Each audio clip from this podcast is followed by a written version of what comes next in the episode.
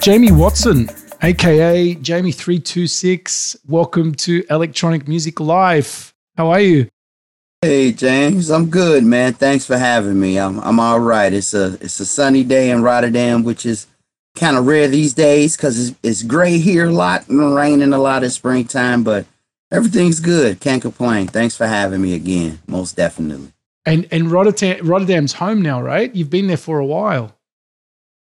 Yeah, yeah, most definitely. I've been living full time in Rotterdam for for five years, but I also used to um, base in Amsterdam when I would tour Europe. So I've based in a few other countries, but Holland, the Netherlands is the best because everyone speaks English here. So Yeah. that that really helped, and it's very central Yeah. and one of the easiest uh, places to get to the airport. You know, and and good time. So that's most definitely was a, a selling point. And then I have a, you know, a nice nice support system here, and you know, it's just been real good to me. And I prefer Rotterdam because it's more urban and it reminds me more of home. You know, it's a real modern city feel Yeah. and no tourists. do you do you do you visit uh, Chicago often now though? Do you get to frequently go back home? Uh, actually, I used to go home like once, once a year, uh, for my mom's birthday. But after the whole, you know, pandemic and lockdown, that was the longest that I hadn't been without seeing my family. So last year, I went home three times, and Nice. I'll be most definitely making it uh, a more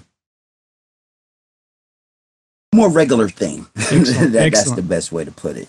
Excellent.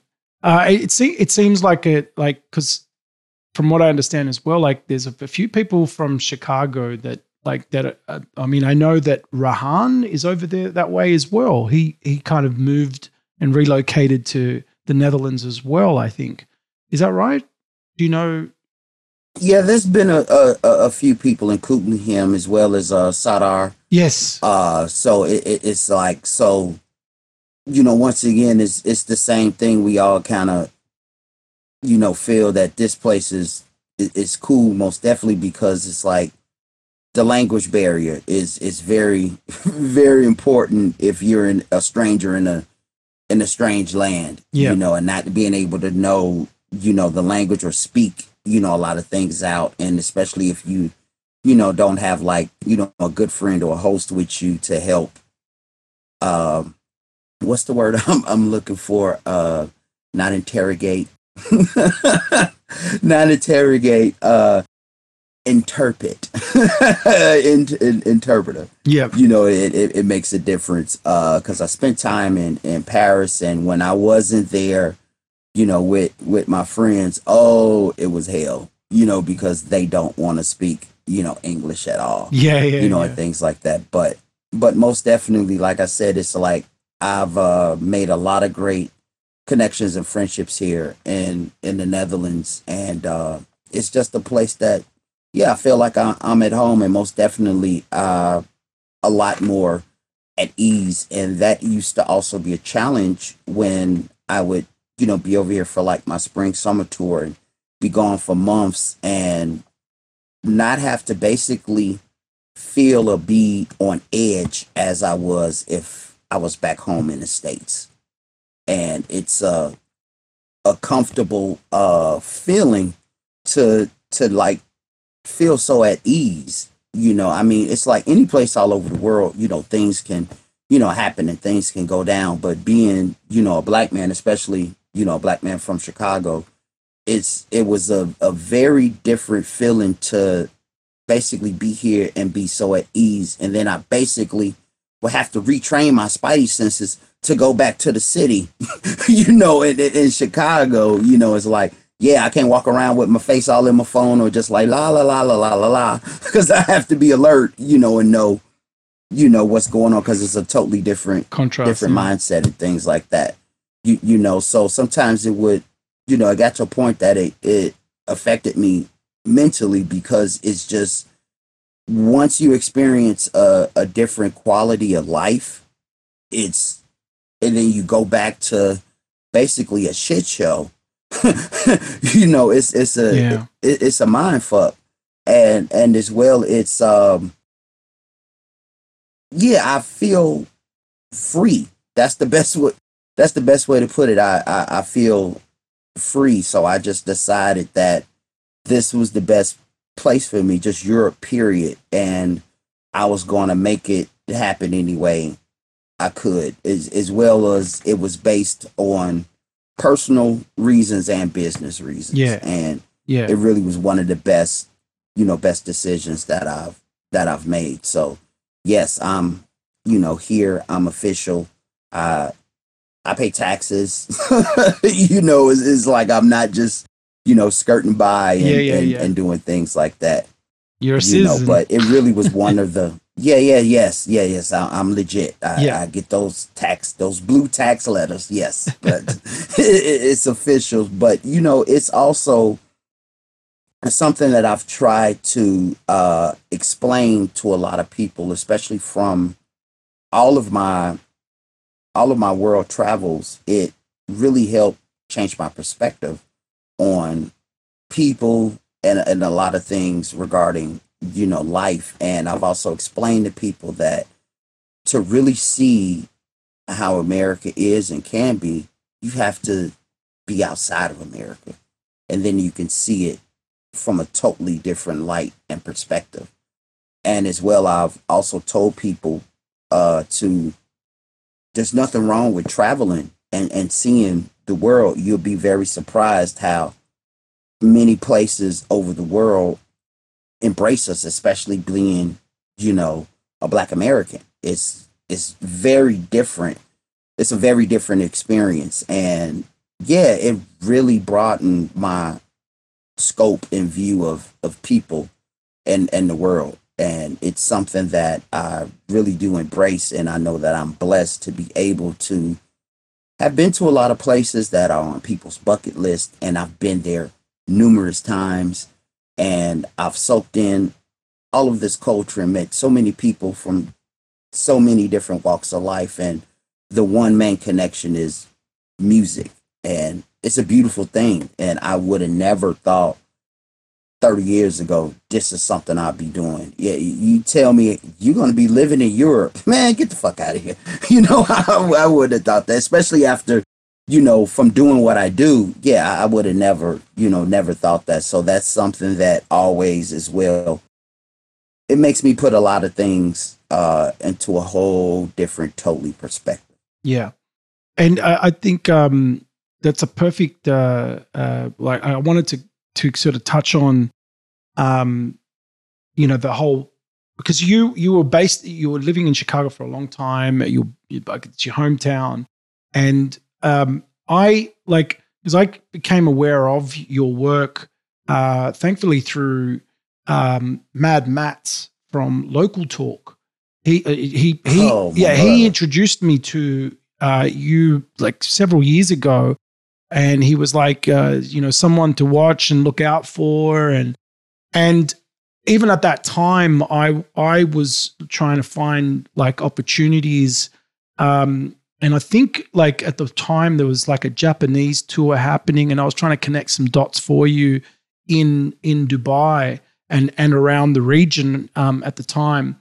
And it wasn't until several years later that when I was working with the team at Barbary that you came over and and did that show yeah and that was the you know Yeah. where I've you know um, got to see you play as well, and and so where I was getting at is like from um, your early days in the residencies in Chicago, like I've always kind of identified you as being this sort of um, DJ that was kind of like passing the torch from the guys before you, like you were in that sort of generation. So like after after Frankie Knuckles and and other other people around that time. Am I correct by saying that? Like, would that be a correct Yeah, assumption? Well, I, I wouldn't say like passing the torch, but Well, what yeah. I would say is there's, you know, there's, especially like regarding Chicago and Chicago history for so long, it's been almost like this one narrative that's been shared over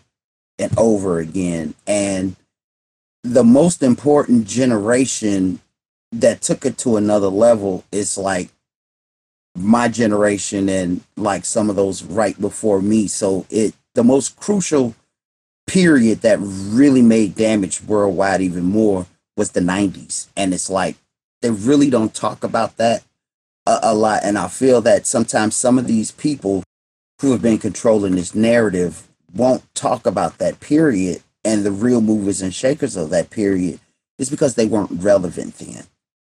And as well, it was on a whole nother level. So I came up as well when I discovered like the Milwaukee Avenue loft party scene.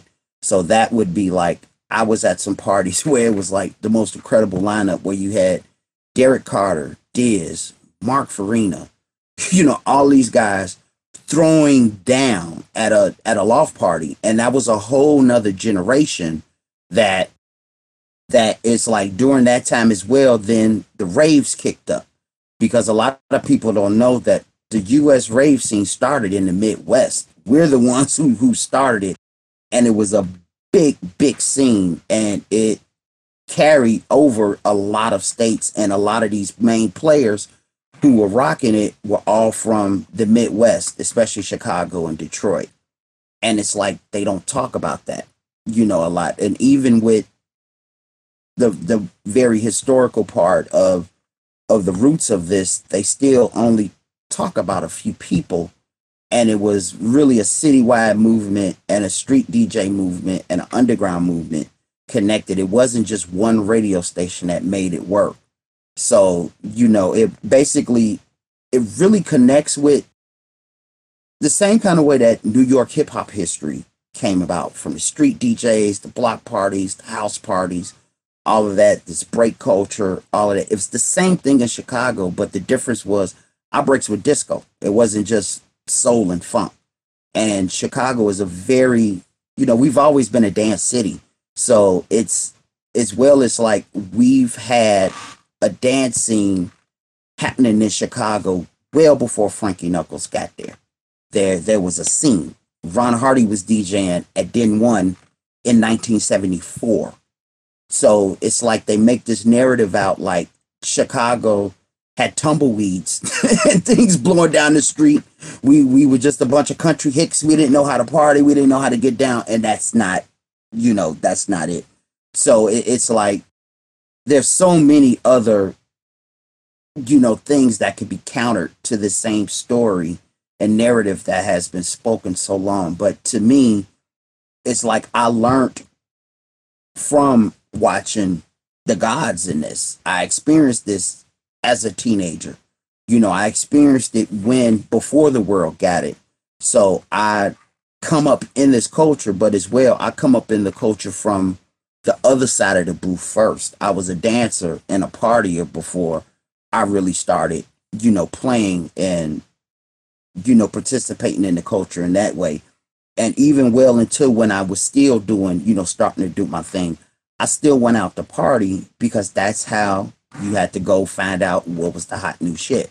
You know, so the 90s period with Cajual, with, with all of these labels just kicking ass, you can't deny that. And it's like within probably the past, and it's a shame, but probably within the past 10 years or so, now they're talking about the 90s era, you know, which is really a very critical and important time of Chicago because some of these people who are still out here today, uh, legends now, excuse me, legends now and legends of, you know, producers, artists, they're still out here now. And and they're they're connected to the Chicago sound. And it's like this Chicago sound is not just about this one period from 1984 to 1987 it, it went in a whole nother direction because technology also changed. And as well because my generation and like the one before me we kind of flipped it and did our own thing.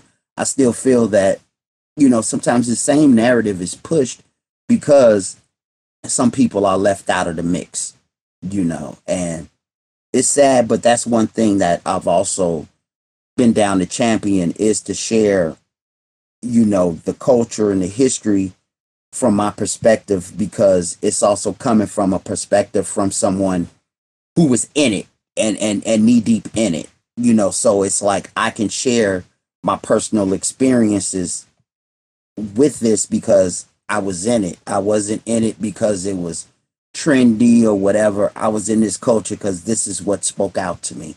So as well, I take it upon myself now to help share my experiences and as well be a positive representative of the city that, where I'm from. I'm not from Chiraq. I'm from Chicago. I'm not going to ever co-sign that Chiraq shit because a lot of people don't know that that's glamorizing madness and bullshit.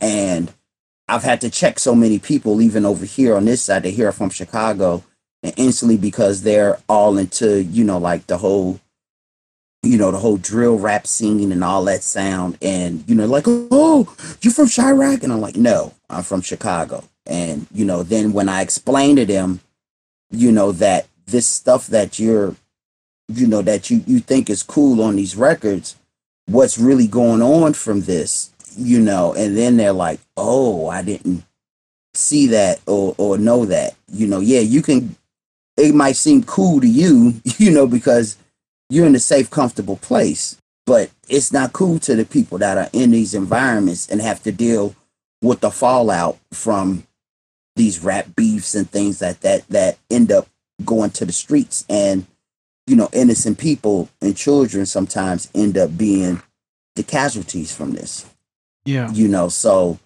it, it's also one of the other things that one of my personal missions has been for now well over 20 years has been to change the the narrative and the view of Ron Hardy. Because Ron Hardy is someone who you can't mention house music and not mention Ron Hardy. Because technically Ron Hardy really is the in my opinion the true godfather of house. Because Ron Hardy is the DJ who broke the acid sound. Ron Hardy is the DJ who broke a lot of of things because he was also accessible. So he would play these young producers tracks and things like that. A lot of other people weren't, and then as well they jumped on the bandwagon later. But there was one time you could not deny this brother's power and impact, especially on this culture. And for some people to get in the press and then the first thing they mention is, you know, he had, you know, had a habit and they talk about that. But it's like so many people have talked about that to the point that those same quotes that were made over 20, 25 years ago are being used. So that's the image that's being projected, you know, out there uh, of this guy. And then the other thing is, I know some of his family.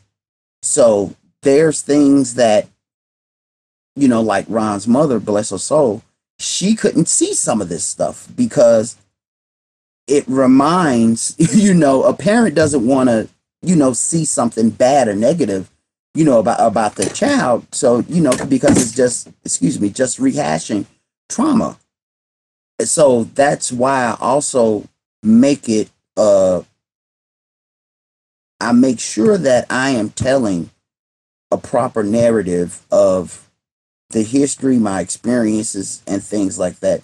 Because this stuff, once it's down, it's out. So you have to make sure that you're saying, you know, the, the, the right thing because as well, people can misquote things. People will only focus in on certain things just for a reason. And yeah, so it's very good now to see that a lot of things regarding Ron Hardy are changing and he's getting his just due. You know, I was part of the benefit with the Hardy family and Terry Hunter and so many of us from Chicago to put on this benefit to get him a headstone. You know, that happened. That was like one of my personal missions to to you know I always wanted to do and, and help make happen. So I was very honored to be a you know a part of that. To see him get you know his just doing and things like that, and he influenced so many people and generations of people. So if it wasn't for the internet, this brother would just be an enigma. So I'm kind of glad that yeah. you know he's getting his shine.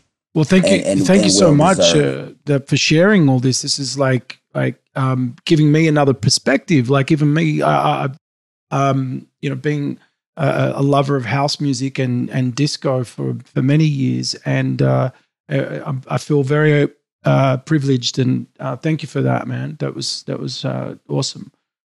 Um, Yeah, I, I, because I, you know, sorry. I'm sorry because No, I was going to say, you know, the thing, the thing about Ron Hardy, the other thing about Ron Hardy was I followed him until he couldn't, you know, till he couldn't play anymore. So I actually saw him like going down, you know, in regards to his popularity and from him pulling in hundreds of thousands of people to me being at some places and it wasn't that many people you know, but I followed him, you know, till I couldn't follow him anymore because it's like I was a hardcore fan. So once again, I understand that from a party person's perspective in regards to their favorite DJs or, or things like that. Once again, I understand it because I come from it. So, you Yeah. know, that's one thing that as well, it, it's like, you know, you have a lot of people who tell a story about him and they're like, yeah, it's just like the glory days, but it's like you don't talk about this other period or when he was pushing nothing but new songs and, and new current music. So it's like, especially in like from 90 to 91, he really was playing and breaking a lot of now that's classic house music, you know, regarding like some sounds from New York and things like that. So, yeah, so it's like I can talk about that and some people can't because once again i was there you know and some people like the it was a yeah like i said it was like a shift so i was younger so he still was was the bomb to me versus older people who were like okay yeah we're over this kitty kind of stuff and now we're in clubs or we're you know doing this and doing that so yeah he most definitely uh was a huge influence on me and a, a, few others who also don't get their just right, as well as like Lil Louis. He's someone who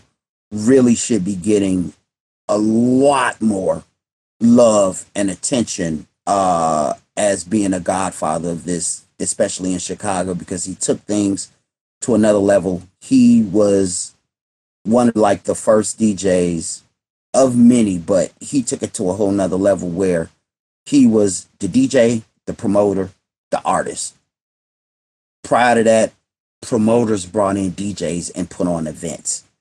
He was the one that did everything, you know, himself and brought thousands of people together and had people in, you know, us teenagers in these ballrooms and hotels downtown, you know, but his parties and events were just on a whole nother level. And once again, it influenced a whole nother generation uh, two generations actually. So yeah, most definitely. It, it seems it seems like over well. over time, um, like and I, and I see this as a pattern in in other um, like in other histories of music or and it seems like there's a pattern where eventually there you know there's some attention or focus towards some of these pivotal characters in history. And they eventually like someone uh, will create a documentary and and add more focus on these people. And let's hope that that happens with these these figures that you're uh,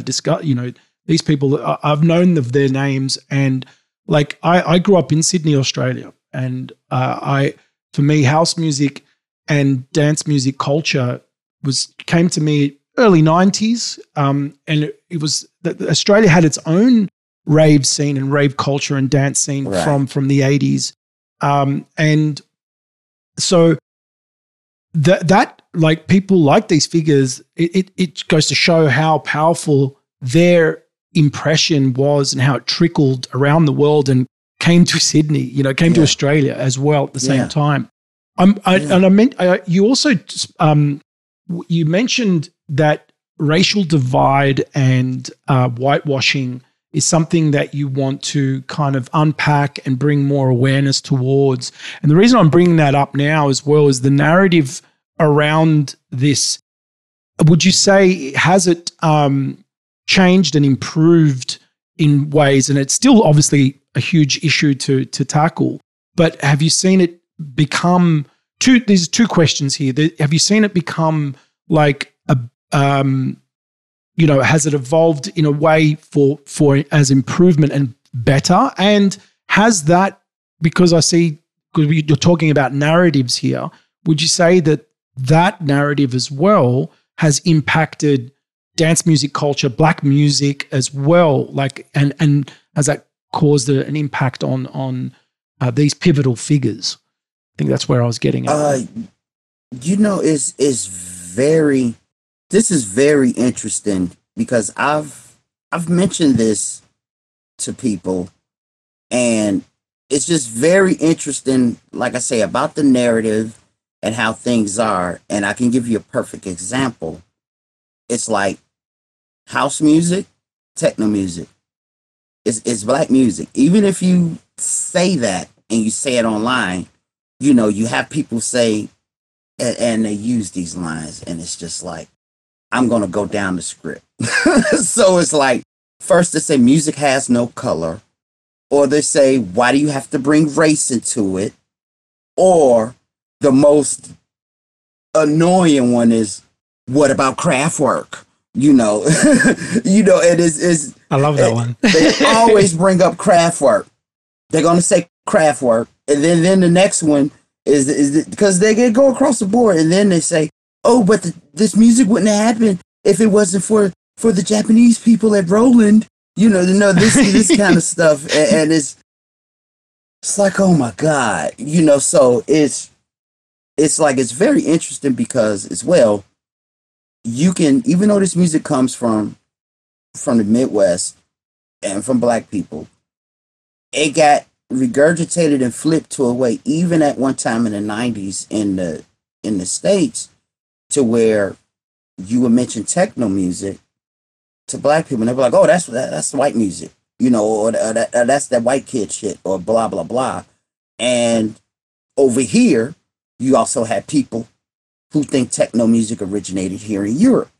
And then they're freaked out when they figure out oh it comes from Detroit you know, because with all these magazines and everything's like that, the images that they see are just this same, you know, image of these people. And they've also taken it and then flipped it in a whole nother way and repackaged it, you know, in, in a different way. But the other difference is I also see that regarding techno, there are people here in Europe who do know the roots and they embrace the hell out of Detroit. But as well, sometimes they they almost glamorize it, you know, to to to a certain extent. You know, oh Detroit, Detroit, Detroit. You see people with the Detroit hats and things like that. But then as well, it's like they really don't know what's really going on in Detroit, or it's almost like it's the the sexy thing or the trendy thing to do. Oh, yeah, I love techno, so yeah, and I love Detroit techno, so I have to get me a Detroit hat, you know, or something like this. But I, am not, you know, knocking it to to you know to a certain extent. But then as well, especially over the past two years with climate and the way a lot of things have happened, you know, especially with us speaking out about, you know, George Floyd, all this, and it brought so many more conversations into it and then dance music came into it. And then a prime example would be Jeff Mills speaks out. He's using his platform. He's trying to teach and inform, tell his people, you know, the roots and where this music comes from. He's looked at to some of these kids as a techno god. Even some of these same people were telling him basically, shut up and play the music. You know, when he's trying to tell them and explain to them where this music comes from and open up, you know, basically like a conversation, a narrative. And people are telling him to shut up and play music just like they told LeBron James, shut up and dribble. You you know, so it's just like it's amazing to to to see that. So it also, you know, you had these whole campaigns going on where they're like, oh, we're going to diversify, oh, we're going to have a Black Square Day and and all of this, and we're going to, you know, we're going to diversify. We understand, you know, this and that. We they even all like had the same PR script and they're like, we understand the roots of this music and where it comes from, blah, blah, blah. We stand in solidarity, all of that. Yeah. Months later, those same, some of those same companies, some of those same, you know, production companies, events, all of that, put out a lineup. No black artists, no female artists, no no artists of color, no no nothing. It's like they went right back to business as usual. And it's like they had to, you know, put this out there to try to calm people or make it seem like they're down for the cause. And they're really not. Yeah, there's some events that are diversifying, so so to speak, but still the numbers and the percentage you know, very low. And sometimes, yeah, as a as a black artist, sometimes it's it's a kick in the kick in the face, you know, or a slap in the face because it's just like, especially when you know the roots and where it comes from, and then you, you see people profiting so much off of it, and as well to the point that, you know, yeah, it's cool. Let's add a few cool black DJs, and you know, we put them on the lineup, but then as well you have them off to the side playing by the toilets at a festival. You you got them in a shitty area or something like that, and then, then you have some fly by night, you know, come in and they're getting five to almost 10, 20 times what what you're getting, and you come from the place where it's from, where this originates from. So, yeah, it, it's it's pretty tripped out sometimes, and some people don't don't understand,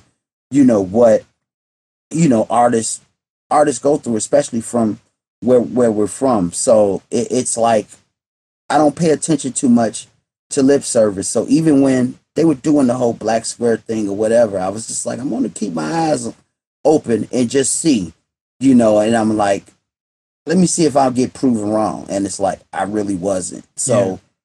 In this industry, there's not a lot of uh, it's not a lot of black promoters, black, brown, whoever there's not a lot of people on the production side, the promotion side, the marketing side, and it, it's it's a boys' club. You know, it, it it's a boys' club to most definitely, you know, uh, a white boys' club. You know, it, it's just I'm just speaking facts. Sure. You know, it, it is sure. what it is. Yeah. But yeah, you know, and sometimes as an artist, you know, you also are sometimes put in a box to where you you have to be cautious of what you may speak out on because sometimes it could be backlash even if it's true or, or, or whatever you know but i'm at a point where i'm like i'm not going to walk on eggshells and i'm like hey if it makes you uncomfortable maybe that's a good thing because maybe you need to face or see it from a different perspective or, or, or put yourself in someone else's shoes you know, to to understand this. So it's yeah, but it, it's like just like when the tensions were just so high, you know, two years ago, and to see just some of these reactions and responses from when black artists, especially black artists who were very known and they used their platform to to speak out on certain things and to speak on on certain things or yeah. even to share, you know, our pain. Some people don't even understand that this kind of stuff is painful to us. So so they, they don't even understand that because they have a lot of privilege. And it's like even if we do come together, we speak out about certain things, people are also so so in tune to be able to tune it out or be like, oh, they're just bitching and moaning or blah blah blah. And it's like the only way we're going to get real change is if people from the other side call their own people out. That's that's the only way it's, what, it's, what it's going to happen, and that's just sorry. Go on. Period. Well, I was just going to say, what I are said, you? And that's just just period. Yeah, I mean, what are your thoughts now? Like, because what I've seen as a quite a um a trend thing that's still occurring, like it's happening as we speak, and while like you know there's some positive to it i guess but you know there's a lot of companies and like music organizations that or and or big festivals and events that want to look culturally diverse and and look like they're doing they're being responsible and Exactly. um, and so like it's great because black artists indigenous artists they're they're getting um work and they're getting recognized and yeah get that get paid like get money you know right yeah. so it's great but right. there's this it, it also this irks me personally like it irks me when i see that being used in a in a kind of in a way to to to look like they're being responsible you know what i mean like that. And I- I see that still happening there i wanted i'd like what are your thoughts on that it, you know, it, it's very interesting because I'm, I love history and I follow a lot of things and I can make a lot of connections. It's very interesting because the same thing happened like coming out of the civil rights movement into the 70s. It's like the same thing. It was like black became cool, the cool hip thing. and it's like, you know, on top of, you know, oh, let's we gotta include these people, you know, that that kind of thing as well. But we've also we've always made shit cool. The thing is, we make shit cool, but we don't make money from it. that's the that that's that's the biggest difference, you know. But it's like once again, it's, it's just like almost it's almost like it's a, a cycle, you know, happening again. But just like you say, yeah, I'm glad to see some people, you know, yeah, take advantage of it. You know, don't be foolish. You know, get your money, get your shine. You know, the best way you can. But sometimes I'm like, it shouldn't take guilt for you to include people. You should just want to do it because they dope. yes You yes, know, it, yes. it, it, you know, you just want to do it because they fucking talented, not just because oh, we got to fill a quota. We need to get four female right. DJs. yes you know, yeah three black ones, one brown. yeah yeah yeah you yeah. know, and and and someone else. You you know, it, it- it's like they want to make it seem all inclusive, but in reality, still, when you look at the numbers, it's still a small percentage. yeah yeah So I just want to see if this change continues after the sexiness wears off. you, you, you know, and, Yeah. and that's with, you know, that, and that's with, you know, including, you know, ladies who throw down, you know, I, I really hate even using the term people of color, but you know, it, it's just everyone. It's a it's a it's a space for everyone, but as well, sometimes you have to create your own space, and that's something that I'm also seeing being done with some younger generations. You know, like uh, the Black Artist Database, and and you know these events that are going on, like in like Portugal and things like that. So I'm seeing what's happening with a lot of the younger creatives, even i- on this side, and I'm like, cool, and I fully support it. Like, hey, do what you do, create your own space, do your thing, celebrate, and and and do it. You know, and I'm I'm all for it. yeah You know, I, I'm I'm all for it. Yeah, that's fantastic. Like I, I think I think it is definitely uh, a time for um to to uh, take advantage and and and see where it, where it goes and where it leads for sure. I, I also wanted to chat with you about your your journey. I think this is what like really sort of captured me to um is is about your your health and lifestyle and the mental health journey that you've been on significantly over the last 10 years I'd say. And I um I wanted to like uh, you know uh, uh, and touch on your story back at like you know that pivotal moment in Japan in that hotel room. And and if if, if you'd like to share about that and and where and what where it's taken you and what um and what you want to be doing now in uh bringing awareness to this in in the dance music space You know, it's um there's one thing that you know, I've I've I've had no problem. It took a long time to get to a point where I was even comfortable or open enough to share some of my experiences, even just with personal people, but to actually get to a point that I'm sharing this on my platform uh, because it's, you know, I have people that I've I've lost to to suicide, you know, to to drugs, to things like that, and in this business, that's par for the course. It's you're in a party culture.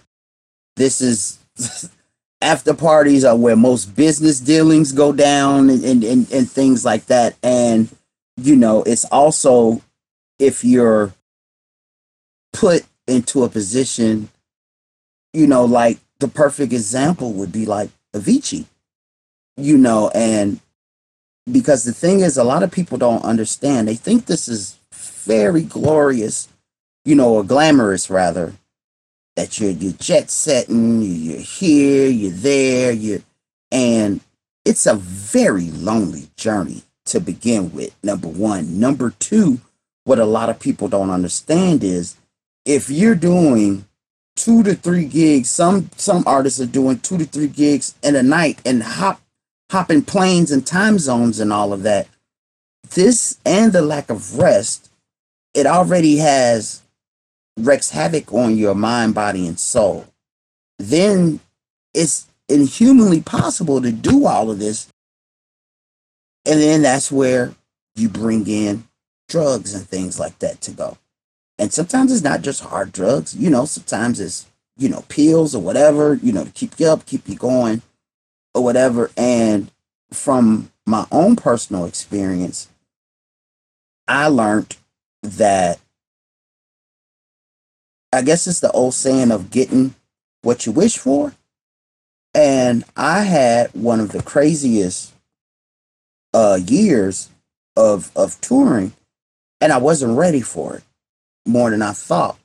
Then, from also having, you know, dealing with depression, being bipolar, things like that, some of this stuff already falls I fall victim to that just naturally from from what I'm, I'm dealing with. So I self medicated, and then from self medicating, then already having everything I wanted handed to me on a platter.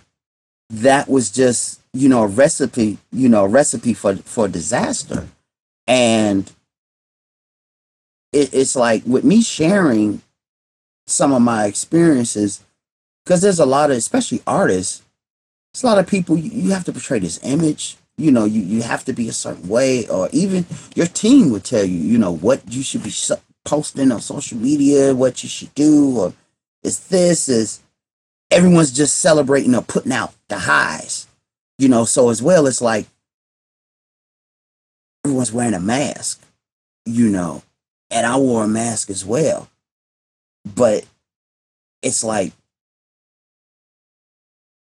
it gets to a point where it's like yeah you can have you can see some people look like they're on the top of the world but are they happy?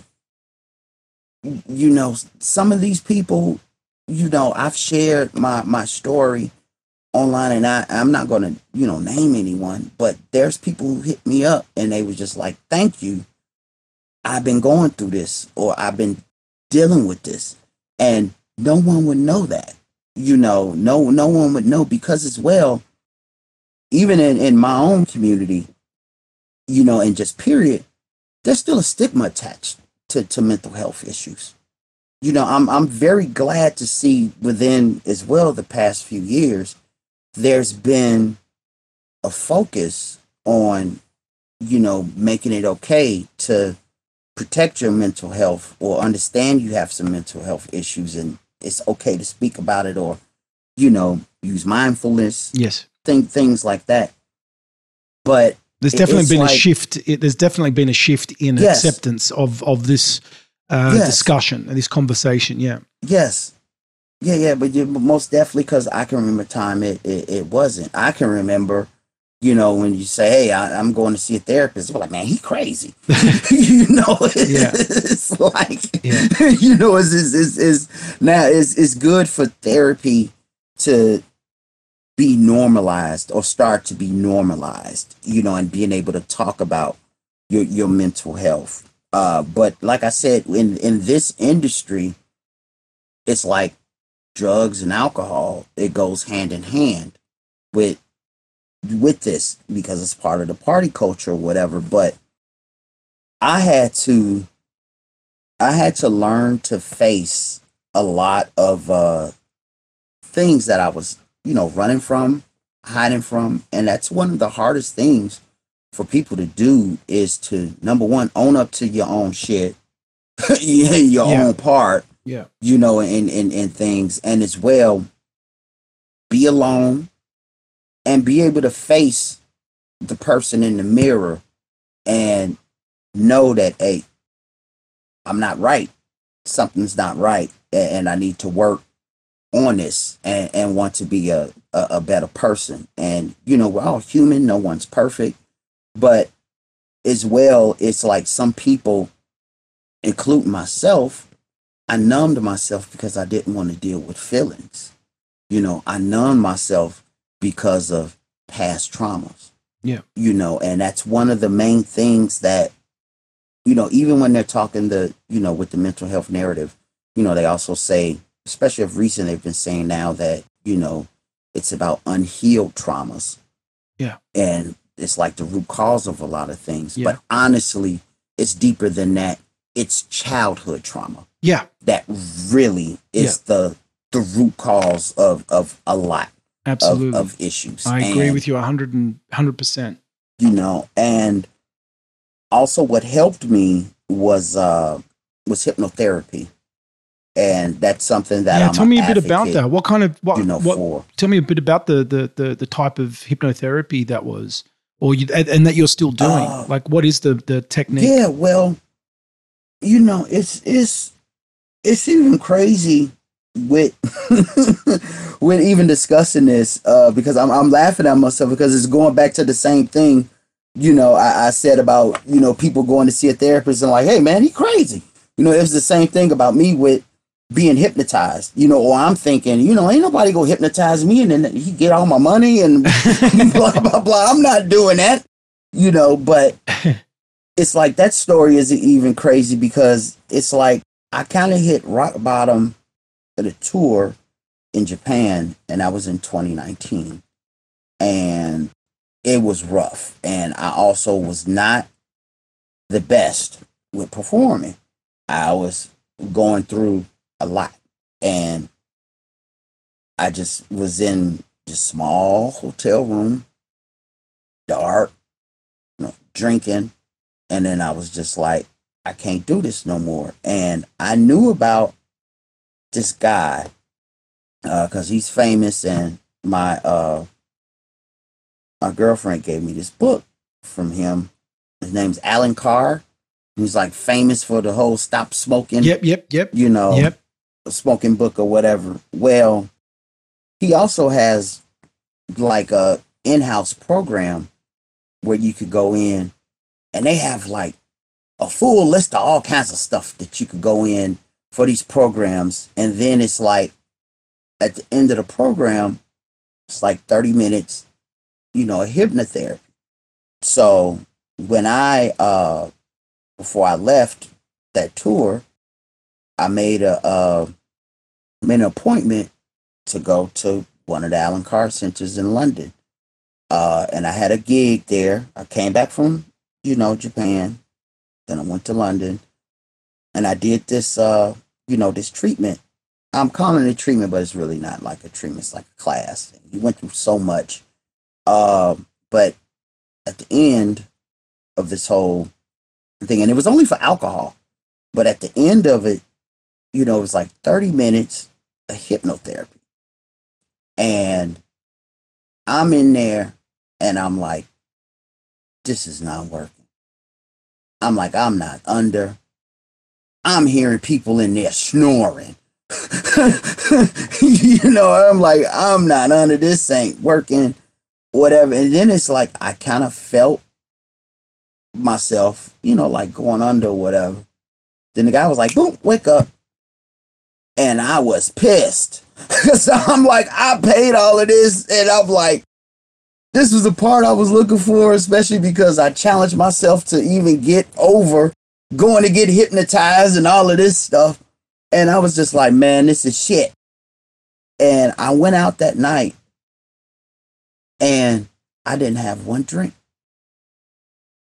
And I was in a bar, you know, in a party, didn't have a drink. Ultimate test the next night, a gig. Prior to that, my rider was I need the biggest bottle of Jameson you can give me. That was on my rider. You know, it's like I need that. And I'm in this party. Everything is there. I didn't do anything. And I haven't touched drugs or alcohol. It'll be three years, June 14th. Wow. The crazy thing was this program that I went to and then this hypnotherapy, you know, part of it, it was just for alcohol, but it stopped me from everything else. And it was also very, uh, it's a very intense period after that for some months because number one, I had to deal and process feelings and emotions Yeah. that I had been numbing myself from. So some things were so intense. And then as well, having to be in, you know, situations with events or certain people that I had, you know, made a connection with via partying and things like that. And then wondering, is this going to affect me, you know, with my business? Because now I'm a square and I interacted with these people on a certain level. Are they going to think, you know, now I'm going to, you know, snitch or talk shit about them or, or how they get down or whatever? Is it going to affect, Yeah. you know, my career? My jo- so, you know, it, it was all of this that I had to process. And, and, and then it's like, after that, I went through a breakup. And then I went and I really got into, uh, found a great hypnotherapist that I was rec- referred to from a friend in Amsterdam, and he really helped me even more On my healing journey and for me to as well stop beating myself up about certain things. And it really changed my life. And it made me get healthy made me appreciate living made me appreciate life you know and to uh as well i i broke a cycle that i had uh never done before. I was completely alone not with you know not hopping from relationship to relationship situationship to situationship whatever. I was for the first time in my life totally alone. Yeah. you know i didn't i i totally abstained from everything And, and, And you found, and you were okay me. with that. You were okay with that. Like that's what- yeah, yeah. and, and i found and i found myself even more with you know as well continuing with these you know hypnotherapy sessions and then i discovered uh rtt which is rapid uh transitional therapy and that's like that's like therapy and hypnotherapy on steroids. And it's helped me even you know even more and it's something that i you know i really you know in, implore people to to try you know if not just that some kind of therapy period. Yeah. you know and to be able to to talk and and, and deal with things. But yeah it's it's been life changing and i just i love life i love living and on top of everything i love myself and that's something that i didn't do i thought i did Yeah. but i yeah. didn't if i really loved myself Yeah. I wouldn't have been damn near killing myself, you know, all of this. You know, I mean, I even had a reputation for being a, a wild party animal because I was just out of fucking control. Yeah. you know, now that I look back, and then as well, it's like what also started that cycle was also I had guilt and shame because I also would would be guilty and and feel shame when I would think about or things would get back to me about how I behaved and I'm supposed to be a professional. Yeah. you know, I'm I'm I'm supposed to, you know, carry myself a certain way and it's just very very interesting because I was warned about some of these pitfalls and what to look out for and situations. Some years back, wild things were starting to kick up. And then I'm like, yeah, I got this. I know. And everything that I was told, I lived through. I experienced it. And I'm like, I get it. And some people can never have that moment of clarity or or understanding. And I mean, still, I'm human. I'm not, you know, completely perfect. But now I know I have different coping mechanisms now versus, you know, drugs, alcohol, different strategies. Mm. Yeah, yeah, yeah. So it, it's it, the thing is as well. It's like I do my best to not judge people, especially you know with with people in this industry or, or whatever. But I also do my best to tell people. That's why I feel like I need to share my story or some of my experiences so it can help people and then I can do the same thing that that person forewarned me about, you know. But it's well to share these experiences so people can understand that, you know, you're not alone, but there are some pitfalls to this, and you have to be careful because the beast could chew you up and spit you out, you know, and then they on to the next thing, you know. So you, have to also take into consideration how important rest is. Uh, because especially with this traveling and all that as an artist, it has an effect on you more than you know the lack of sleep, and it really affects your mental health more than you know. And then when you add in chemicals and everything else, oh, it's gone when the crash comes, it's, it's, it's gonna come, and it can either be mentally or physically, or if not both. You know, so it's it's very it's a very risky, you know, risky business to to to be in if you know the self care. The self care is not personality.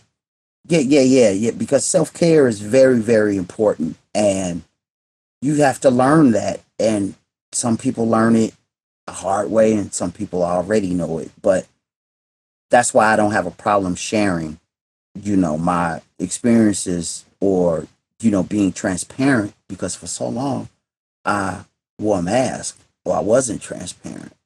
And it's like I just want to help people, you yeah. know, and, and I understand it, you know, from a different perspective and and because I've been been made aware of of this and it's from personal experience it's just something that i i, I want to do to to help people so it's like one thing that i'm i'm planning to uh to do is to uh become a coach and i want to create something that will help artists yeah. Uh, and because as well, the difference is sometimes if you, you know, you can speak to a therapist, coach, or whatever. Sometimes they're kind of going off a script or textbook, or or they have a textbook response to certain things or a, a textbook fix or whatever. And I guess I can understand it from a different perspective because I lived it and yeah. I've been in it, so I can understand some things that some professionals may not be able to understand, especially when you're dealing with, you know, artists and creatives. We already our minds and brains operate very differently, you know, to to begin with. And, you know, sometimes people, because I know I would do it at a time as well. You know, you think, oh, I got to take something to get creative or to feel this way or, or, or get like that. And you don't you you know you you you really don't as well as i thought i would be different because I'm not the wild, crazy guy, you know, drunk, wild, crazy guy. And guess what? I'm still that crazy guy. I'm just not drunk and fucked up. And I- That- I- that- that- that's the difference. Yeah, yeah. I, I really appreciate um, this, and it, it is a big part of why I've got this podcast um, because it's these kind of conversations that bring more awareness to this subject matter. You know, this, um, and and there are so many different modalities out there that people are using to get them into that healing journey, and everyone's got different stories. And and again, like one of the, the one of the things that um, that I, I I also in my own work too now is is to I feel like I feel like this kind of conversation or being having um, a healthy lifestyle in the music business and particularly dance music as well is like I want to remove Yes. that. Um, I, it seems there is a shi- a big shift in people becoming more and more uh, comfortable about living healthy lifestyles in music. Yes. Whereas it it seems like Yes. that wasn't accepted before, you know. And so, um, Yes. mate, I, I I really loved our conversation today. Um, it's uh, pretty much time now. I just wanted to say thank you so Oh. much for for coming on today, sharing about Chicago history. It's been just absolutely amazing. Um, Jamie, it's great to get to know you a bit better as well outside of a club environment. and Yeah. uh, yeah, yeah. I- Yeah. Yeah. Exactly. and I know that um, I, I saw that you've got a you've got a bunch of gigs coming up, but that's great uh, to see that things are moving along for for performances. I saw on Resident Advisor today that uh, there's a bunch of gigs coming up. Do you want to tell the listeners where is the best way to find out about you, where uh, and what's happening in in Jamie three two world? Okay. Well, you know, the easy, the easy thing to do is, you know, I'm Googleable. That's my word. I'm, I'm Googleable. but you know, for on on the socials, you can always catch me. Uh, most definitely, like I said, the you know the resident advisor. I'm always up there. But as well, you can catch me out on Instagram, Jamie three two six J A M I E three T O O six. I'm still on the Facebooks, you know, and I, I share a lot of stuff, but as well, you know, in, case you like you want mixes or music or whatever, I'm on Spotify, I'm on all platforms. I also do a monthly radio show for uh Defected, Defected Records, right for on. Defected Broadcasting House. Awesome. So that's also um on YouTube and Twitch. So yeah, I, I I'm out there. I'm somewhere everywhere. And then I also have a, a a lot of stuff coming out. I also have uh an EP, a EP with my partner Danu P from here in Rotterdam. Our new EP will be dropping on Shake Records, Dan Shake's label. Uh, I believe it's going live in the next few days, digital, and then the vinyl will be out in July. Amazing. So yeah, there's a there's a lot going on. So just stay tuned and keep your ears and eyes open because I'm not done. I'm just getting started. Amazing. All right, you have a great summer ahead. You're, the the season's just kicking off, so uh, enjoy your enjoy your Yeah. summer. Um, I'm sure people are going to be uh, loving your DJ sets as usual. Um, thanks again for Yeah, coming on to plan. yeah. Thanks for coming on to Electronic Music Life again. Yeah, Man, thanks a lot, James. Man, I, I appreciate it. And once again, you know, hopefully from this conversation, you know, some people can see it. Uh, you know that there is a way, you know, and you you can be all right, you know, and it's fuck the stigmas. Yeah. You know, just get get help because hurt people hurt people. Stop the pain. Yeah. You got to stop that cycle. right on, man. Thank you, Jamie.